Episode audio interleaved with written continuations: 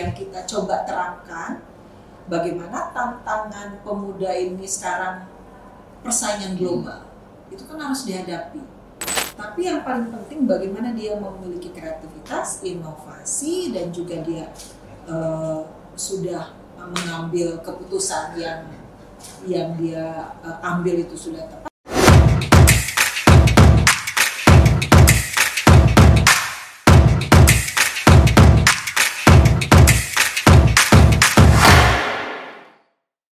Ibu Siti Ma'aninina, Kepala Dinas Pemberdayaan Perempuan, Perlindungan Anak, Kependudukan dan Keluarga Berencana. Kita ketemu lagi di podcast Radar Banten, Bun. Siap. Apa kabar Bunda? Alhamdulillah sehat. Alhamdulillah kalau sehat.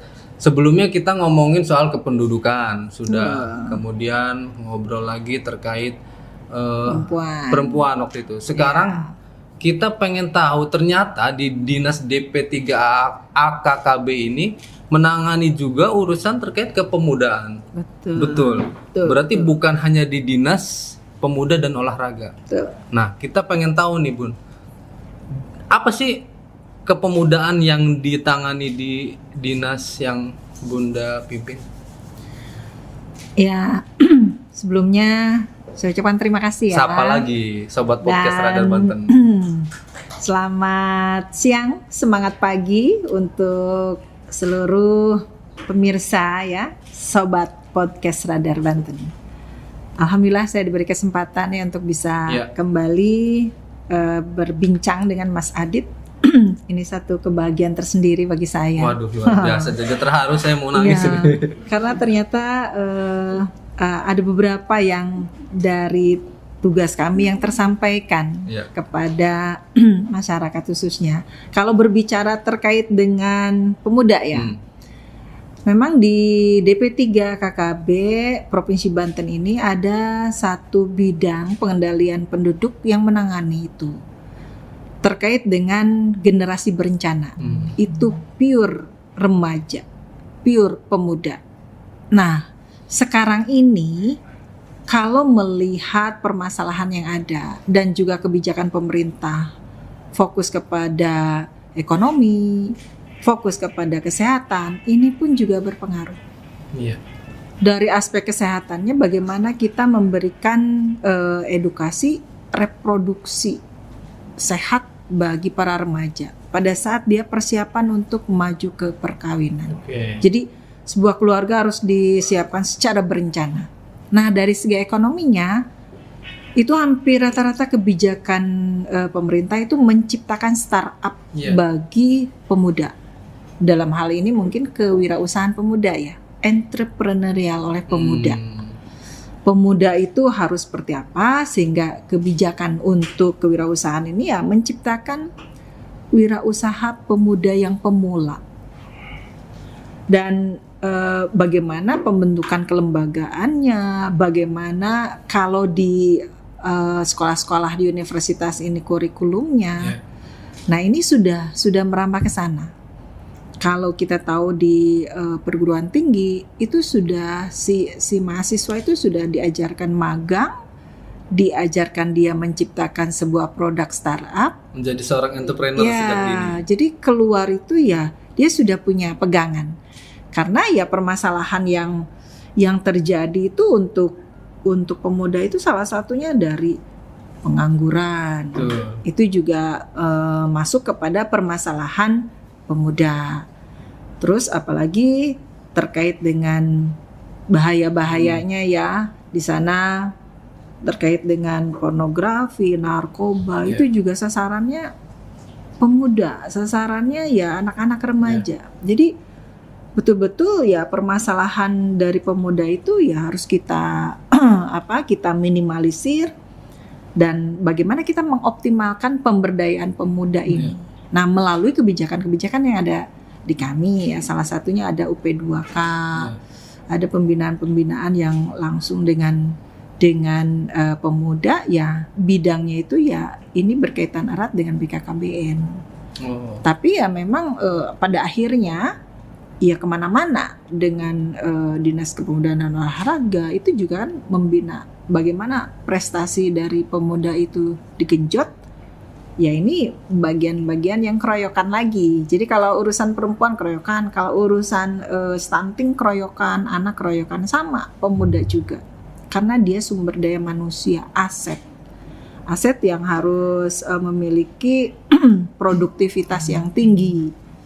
Nah, ini barangkali uh, bagaimana kita meminimalisir salah satunya adalah pengangguran. Nah, itu juga salah satu upaya untuk itu ya bagaimana menciptakan entrepreneurial itu di pemuda dan sebetulnya tidak mahal. Ya. Kalau saya sih lebih tidak tertarik uh, pemuda ini kaitan erat dengan ekonomi kreatif.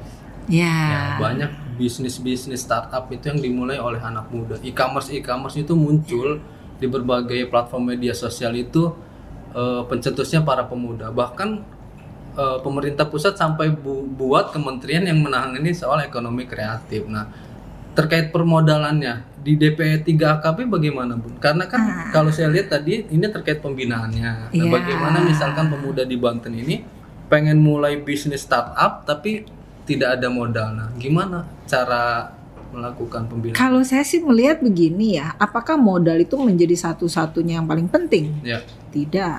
Karena e, sering kali kalau dia tidak kuat hmm. modal itu menjadi habis. Hmm. Tapi yang paling penting bagaimana dia memiliki kreativitas, inovasi dan juga dia e, sudah mengambil keputusan yang yang dia e, ambil itu sudah tepat. Contoh misalkan yeah. gini, nggak ada modal kan? Yeah.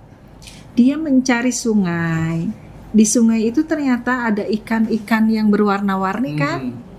Itu tidak usah pakai modal tinggal ambil, kumpulkan, jual ikan iya. hias. Itu lama-lama juga banyak. Nah, kalau dimulai dari uh, apa kekuatannya dia untuk untuk berkreativitas, berinovasinya tinggi, apa pun bisa menghasilkan. Jadi kalau sekarang berbicara uh, tidak ada modal dan sebagainya menjadi terkendala, itu itu kalau urusan yang sederhana menjadi besar itu bisa bahkan dari apa dari uh, istilahnya sampah-sampah saja itu sudah bisa menghasilkan ekonomi itu juga bagus.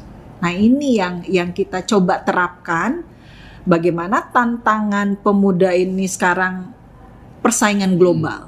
Itu kan harus dihadapi dan juga tadi tantangan pengangguran, pengangguran. harus juga kita uh, tekan ya dengan tadi kewirausahaan yang tinggi tantangan tanggung jawab sosial dan gaya hidup.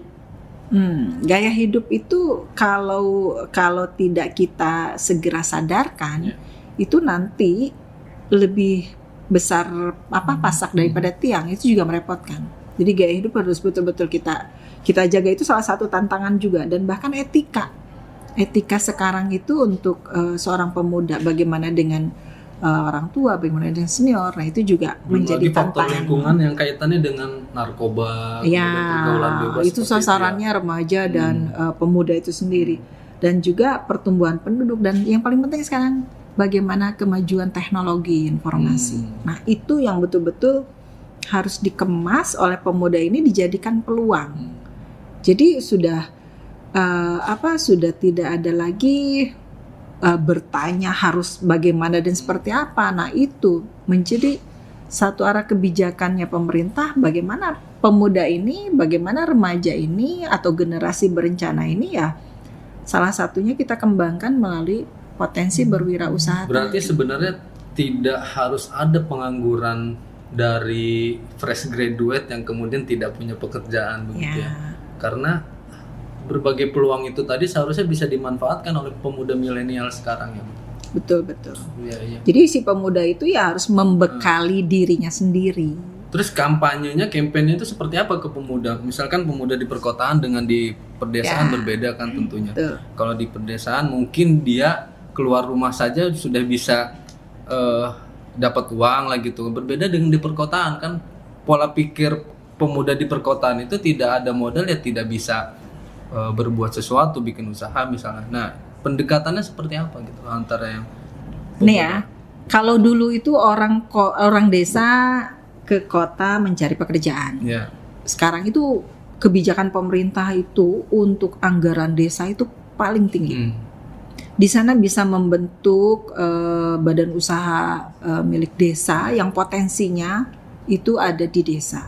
Nah, sekarang tinggal orang-orang the best, pemuda itu kembali membangun desa. Pada saat setelah sekolah kembali dia membangun desanya, nah itu juga bisa.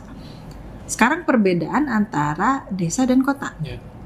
Di kota itu kan proses perniagaannya tinggi. Hmm. Artinya lahan 500 meter saja ataupun lahan 100 meter saja itu udah menghasilkan hmm. uh, apa nilai yang tinggi kalau memang kreativitasnya dibangun. Di desa apalagi potensinya banyak. Jadi untuk pemuda kembali ke desa itu sangat sangat akan membangun desa itu sendiri. Apalagi ditunjang dengan wirausaha pemuda yang potensinya hmm. berada di sana itu seperti apa. Karena ya tantangan global tadi semakin semakin memacu bagaimana kita bersaing dengan negara lain ya akibatnya dari pemuda itu berpotensi untuk untuk mewarnai itu.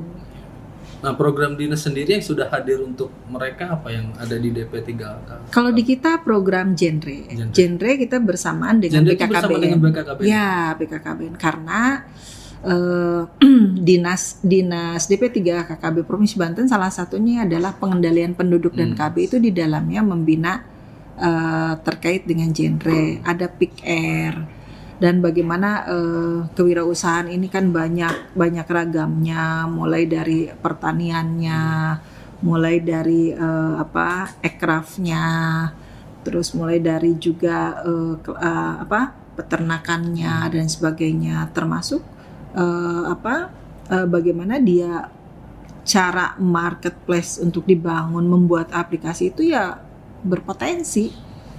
Dan kita ya untuk uh, Provinsi Banten bersama-sama dengan ada kabupaten pelatihan kota. tidak sih? Bun? Iya, hmm. pelatihan ada. Dan itu di tahun depan akan digalakkan program-program seperti itu untuk pemuda. Ya, untuk kegiatannya memang itu melekat uh, antara ada pembagian hmm. kewenangan.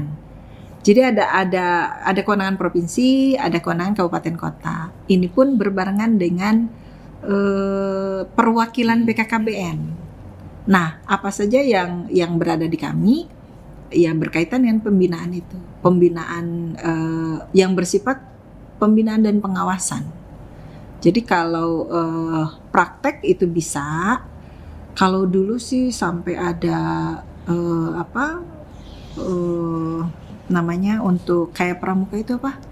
Camping, oh, camping, champion juga dibangun. Karena untuk membentuk karakter pemuda itu kuat karena un untuk sebuah kekuatan keluarga itu ditentukan oleh generasi yang berencana. Hmm.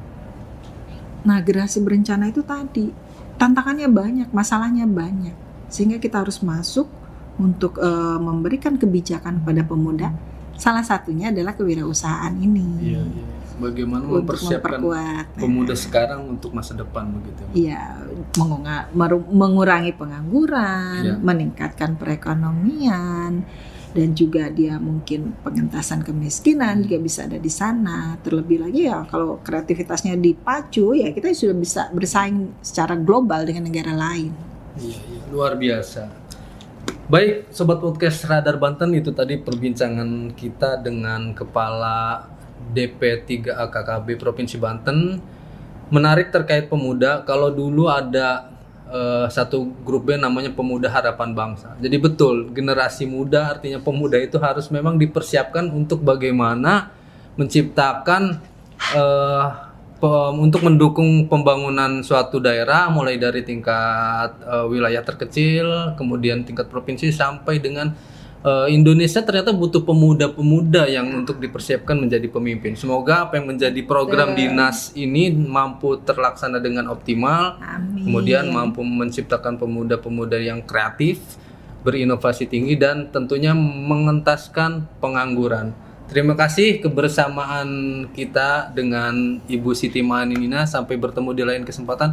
Amin. Jangan lupa Bun uh, untuk yang melihat tayangan ini like subscribe like, dan komen silakan subscribe dan komen bagi sahabat podcast Radar Banten. Saya mengajak sekali lagi untuk ke eksistensi teman-teman semua dan juga kita untuk yeah. like, komen dan subscribe. Oke, terima, terima kasih. kasih. Demikian akhir perjumpaan kita. Saya Aditya Ramadan mohon pamit. Terima kasih. Assalamualaikum warahmatullahi wabarakatuh. Waalaikumsalam warahmatullahi wabarakatuh.